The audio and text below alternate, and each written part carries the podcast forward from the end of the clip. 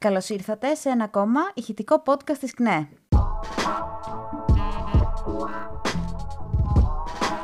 Μας μάθατε πια, εγώ είμαι η Βάσο Και εγώ η Σταυρούλα. και αυτό το podcast είναι κάτι σαν το εβδομαδιάτικό μας ραντεβού. Τι μένει λοιπόν, ένα καφεδάκι, να καθίσετε άνετα και πατάμε play. Σαν να υπάρχει η αίσθηση η τελευταία ότι ζούμε σε μια επαναλαμβανόμενη λούπα, με διαφορετικές συνθήκες αλλά όμοια χαρακτηριστικά. Σαν να παίζει στα αυτιά μας Νίκος Παπάζογλου και να παίξει σε soundtrack ξαφνικά η πραγματικότητα, το όλα τριγύρω αλλάζουν και όλα τα ίδια μένουν. Οι πρωταγωνιστές παραμένουν ίδιοι. Απλά φαίνεται να αλλάζει κάπως το γενικότερο σκηνικό και οι γαρνιτούρες. Που η αλήθεια είναι ότι ούτε αυτά αλλάζουν, αλλά προσαρμόζονται στο κυρίαρχο αφήγημα που εξυπηρετεί τη δεδομένη χρονική στιγμή. Κάπως έτσι φαίνεται ότι πολύ εύκολα υπάρχουν εχθροί, που τους αποδίδονται διάφορα χαρακτηριστικά. Τη μία είναι αόρατη και βολεύουν την καταστολή και τον αυταρχισμό. Την άλλη είναι ορατή και απαιτούν απόλυτη υποταγή στο άρμα του ενός ή του άλλου υπεριαλιστή. Εμπλοκή και προσήλωση στις συμμαχικές υποχρεώσεις και δεν σηκώνουν κουβέντα περί του αντιθέτου. Αλλά άμα αρχίζεις τελικά να ξεγυμνώνεις τη σαπίλα του συστήματός τους που γεννάει και ορατού και αόρατου εχθρούς, άμα καταδείξεις ως τον απόλυτο έναχο τον καπιταλισμό, το παίζουν δι λολότα και χλέμπουρα από τον Κωνσταντίνο και Ελένης και ξεκινάνε τα Αχ, δεν μιλάτε, κυριλάτα. Αχ, αφήσει ρε που θα σχολιάσεις εσύ το δικό μου το επίπεδο. Έτσι περνάνε σιγά σιγά στο παρασκήνιο οι τηλεγιατροί, αφού αρχίζει και ξεφτίζει η μπογιά τους. σω κάποιοι από αυτούς να γυρίσουν σταδιακά και στα νοσοκομεία, αν θυμηθούν κατά που πέφτουν, για να ρωτήσουν τους συναδέλφους τους που επέλεξαν να δώσουν τη μάχη στην πρώτη γραμμή και όχι στο γυαλί, πώς ήταν να δουλεύουν για να σώζουν ζωές, όσο αυτοί δίνανε μάχες στα πρωινάδικα για να περάσει η γραμμή της κυβέρνησης. Ξέρεις, ε, τώρα πια έχουμε τους ειδήμονες του πολέμου και των διεθνών σχέσεων. Βέβαια. Της γεωστρατηγικής και της διπλωματίας. Αναλύουν την εξωτερική πολιτική με όρους lifestyle και τηλεπαράθυρου. Ποιος είναι ο πιο τολμηρός ηγέτης, ποιος θα δείξει πυγμή, ποιος είναι λίγο πιο τρελιάρης από τον άλλον και μπορεί να πατήσει το κουμπί; Αρκεί να μην λέει για τα ισχυρά συμφέροντα που διακυβεύονται στην περιοχή και την υπερελιστική σύγκρουση ΝΑΤΟ-Ρωσίας. Αλλά το κορυφαίο ντεζαβού φαίνεται να το περνάει ο ΣΥΡΙΖΑ. Λες και έχουμε πατήσει ένα κουμπί και πήγαμε δύο χρόνια πίσω. Τότε που σκάγανε τα πρώτα κρούσματα COVID και δήλωνε την πλήρη υποταγή και σύμπλευσή τους στην κυβερνητική διαχείριση της πανδημίας. Τότε, με το γνωστό σλόγκαν το θα λογαριαστούμε μετά και τελικά δεν λογαριαστήκαμε και ποτέ και το λογαριασμό τον πλήρωσε ο λαός ξανά. Ναι, ναι, τότε που δήλωνε ευθαρσώς και όπως φάνηκε με ειλικρίνεια, ότι είναι έτοιμος να βάλει πλάτη παντού. Η αντιπολίτευση στη χώρα έβαλε πλάτη στην πανδημία. Όπως και έκανε. Και η αλήθεια είναι ότι η πλήρης αντιπολιτευτική ανυπαρξία του δεν προκαλεί καμία έκπληξη πια. Έτσι κι αλλιώς, όπως τα λέει και ο Ευαγγελάτο, θα πείτε τι πιο σύνηθες να συμβεί. αλλά θέλει πραγματικά μεγάλη προσπάθεια να συναγωνίζεσαι επίσης όρη στην κυβέρνηση της Νέας Δημοκρατίας, που πασχίζει να αποδείξει με νύχια και με δόντια ότι είναι ανατοικότερη του ΝΑΤΟ. Λες και έχουν βάλει καμιά άμυλα ποιος θα γίνει το καλύτερο παιδί, το πιο επάκουο σκυλάκι του αφεντικού. Κουνάνε την ουρά τους στην εμπλοκή της χώρας και γαυγίζουν καταφατικά σε περαιτέρω κλιμάκωση. Γι' αυτό είναι αποκαλυπτική η στάση του ΣΥΡΙΖΑ, τη στιγμή μάλιστα που τα Καλάζνικοφ και άλλο πολεμικό υλικό φεύγουν από τα ελληνικά αεροδρόμια και συνδράμουν στην υπερελιστική σύγκρουση. Ο Τσίπρας καλεί την κυβέρνηση να κινηθεί στο πλαίσιο μιας ευρωπαϊκής απόφασης. Λες και έγινε πρόεδρος του ΣΥΡΙΖΑ ο Σόιμπλε. Μάλιστα, το λέει καθαρά πως αν υπάρχουν σχετικές αποφάσεις για στρατιωτικές αποστολές από το ΝΑΤΟ και την Ευρωπαϊκή Ένωση, η χώρα θα πρέπει να συμμετέχει. Ρε, εσύ δεν τον ρωτήσανε αν η Ελλάδα θα πρέπει να εμπλακεί, αν υπάρξει επίθεση σε χώρα μέλος του ΝΑΤΟ, και επικαλέστηκε την κυβερνητική εκπρόσωπο του Biden για να απαντήσει. Τουλάχιστον τώρα ξέρουμε ότι για να μάθουμε την άποψη του ΣΥΡΙΖΑ θα πρέπει να παρακολουθούμε το briefing του Λευκού Οίκου.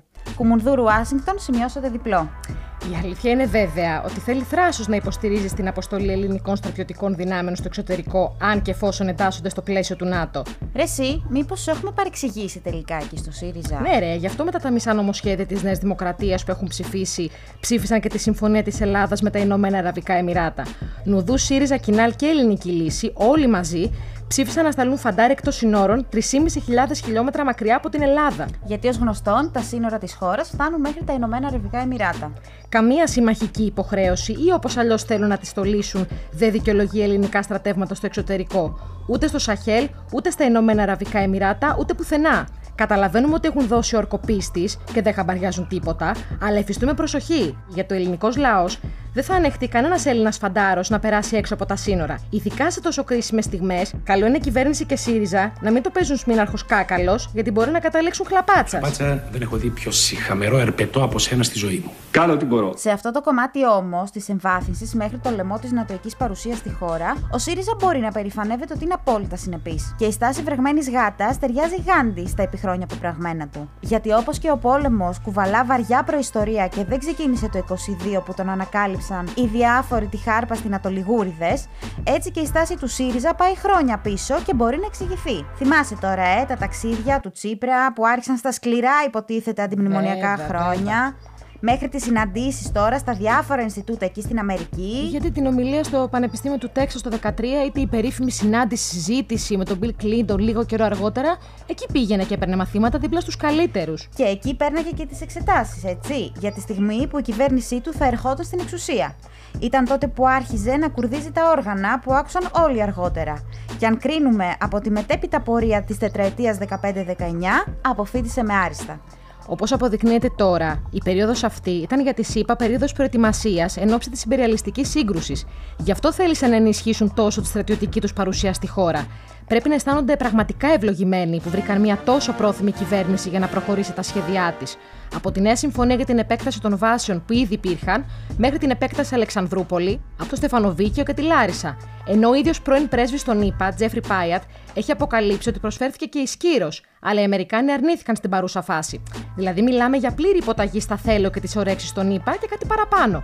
Αφού φτάσανε στο σημείο να πούνε οι ΗΠΑ, εντάξει, παιδιά, φτάνει, δεν θέλουμε άλλες βάσεις, χαλαρώστε και λίγο. Ενώ την ώρα που ο ΣΥΡΙΖΑ υπέγραφε όλα τα παραπάνω, ποιος μπορεί να ξεχάσει την εικόνα με τον Τζίπρα να τραυλίζει για το διαβολικά καλό Τραμπ, χασκογελώντας αμήχανα μπροστά στο λευκό οίκο. Διαπίστωσα από την ε, συνάντηση που είχαμε με τον Πρόεδρο ότι η προσέγγιση του στα, προ- στα πράγματα και ο τρόπος με τον οποίο αντιμετωπίζει την ε, πολιτική ορισμένες φορές μπορεί να μοιάζει διαβολικός αλλά γίνεται για καλό. Μια εικόνα που μπορεί τότε να φάνηκε γελία, αλλά στην πραγματικότητα αντιπροσώπευε τη συνολική εξωτερική πολιτική της χώρας που είχε ευθυγραμμιστεί πλήρως με τα συμφέροντα των ΗΠΑ και του ΝΑΤΟ. Άλλωστε, η εξωτερική πολιτική δεν διαχωρίζεται από την υπόλοιπη πολιτική. Αν στο εσωτερικό υπηρετείς στους λίγους, στο εξωτερικό θα υπηρετείς στους πολλούς ενάντια στους λίγους. Μιλάμε για τόσο αξιοθρύνητη στάση που το μόνο που θα θυμόμαστε σαν αντιπολεμική κίνηση για τα μάτια του κόσμου είναι το ποστάρισμα μιας αφίσας της νεολαίας τους, που τελικά κατέβασαν αρονάρων αφού μπέρδεψαν το σήμα της Ειρήνης με το σήμα της Mercedes. Και θα το θυμόμαστε γιατί δεν είναι μακριά η μέρα που θα ανεβάσουν καμία σημαία του ΝΑΤΟ και δεν θα είναι λάθος και δεν θα είναι για γέλια. Τα δείγματα γραφής βέβαια τα έχουν δώσει. Καλά, για να μην πούμε και το σοου πλυντήριο στο Φιελένσκι που στείλουν στη Βουλή, κυβέρνηση ΣΥΡΙΖΑ και τα άλλα κόμματα.